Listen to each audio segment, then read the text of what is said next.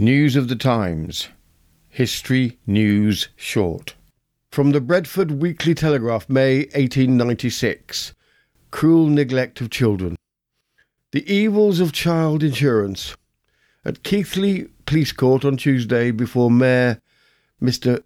W. L. Mariner and Alderman Holmes, John Clayton, labourer of Park Lane, Keighley, and Mary Ellen Beaver, a woman who cohabited with him, were jointly charged with cruelty to their children. Mr. J. W. Spencer, prosecuting on behalf of the NSPCC,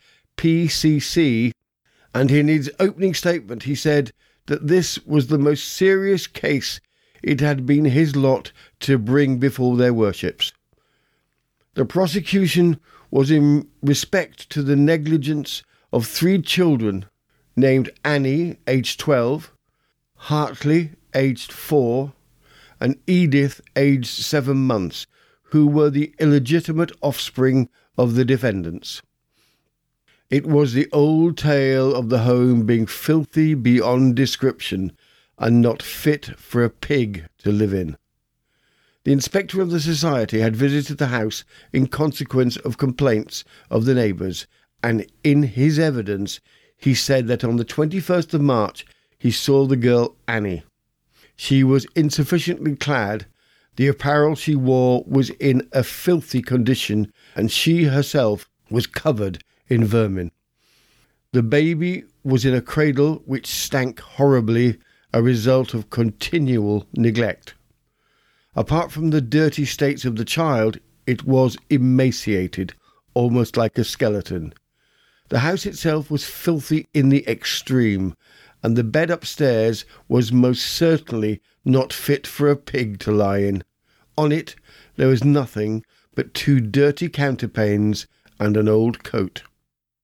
This lack of clothing was not due to poverty, because the male defendant always earned more than a pound a week, and the women admitted that of this she received thirteen shillings.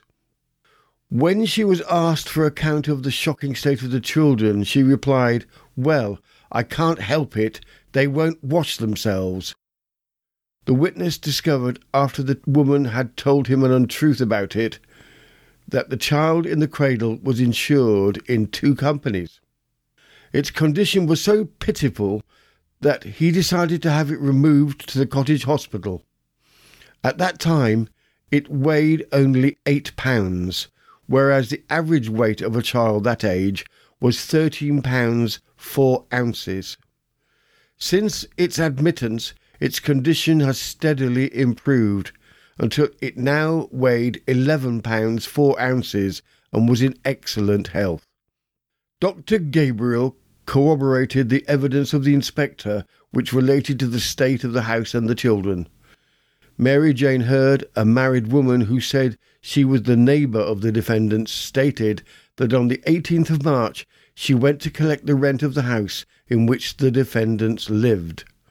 The woman Beaver said, I can't pay you the rent because I have the baby in two insurance clubs and I've had to pay them up because it was out of benefit. But the child can't last long, and as soon as it dies, I'll let you have your rent. She also spoke of the extreme negligence of the woman towards her children. After further evidence had been called, Mr. Spencer, the prosecuting solicitor, asked the bench to allow the child to be removed to the custody of the Reverend Benjamin Waugh until it was eighteen. This was granted. The defendant Clayton pleaded that he was always at work and could not be held responsible, but the woman said nothing in her defence. Clayton was sent to prison for three months with hard labour, and Beaver for six months.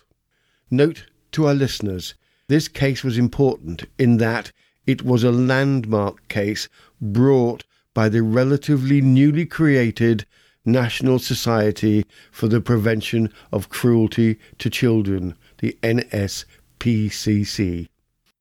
You have been listening to News of the Times, and I am Robin Coles.